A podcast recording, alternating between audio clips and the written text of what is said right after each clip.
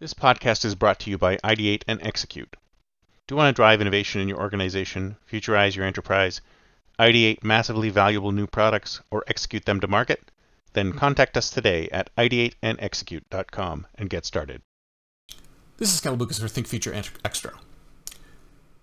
Let's talk education. Now, education is a big, big stumbling block for me because I think the whole concept of our education, our four-year degrees, the high school, the middle school, the elementary school, all of these things are broken. They've been broken because we're not creating individuals at the end of it who can move into and become valid members of society. We're just not doing it. We're, we're failing these kids. We're failing these students. We're failing these people. We're failing the next generation. And what we need to do is we need to rethink the entire thing from scratch and look at the core of what you're getting out of education, period. What do we want out of education? Education doesn't just happen in a classroom. Education doesn't just happen in an office. Education, learning happens every minute of every day. It's not a monolithic thing that you have to spend a certain amount of time doing and then you'll get your reward and slap it on the page. That's not how education works.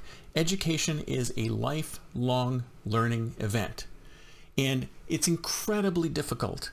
It's incredibly difficult to determine where somebody lies in the education. What knowledge do they actually have?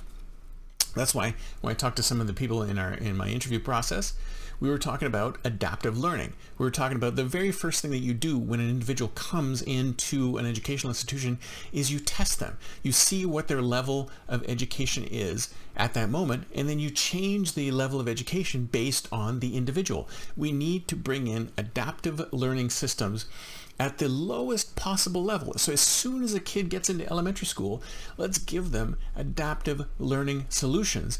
And we break up the concept of grades.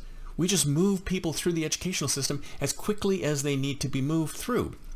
Sure, we can work on some ways and innovate in the socialization space, how to keep people together, how to separate them, how to move them through the through the system, but we need to break up the whole time-based model. We need to break up the whole grade-based model.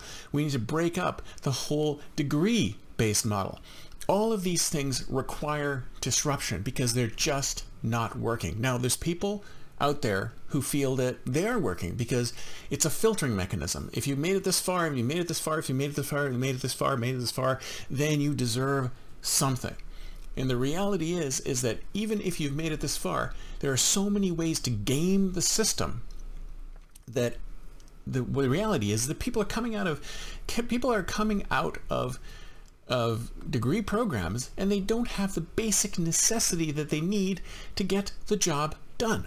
So we need to disrupt the educational system from the ground up and look at what, we need, where we need it, and how to apply technology in the right way to make it happen.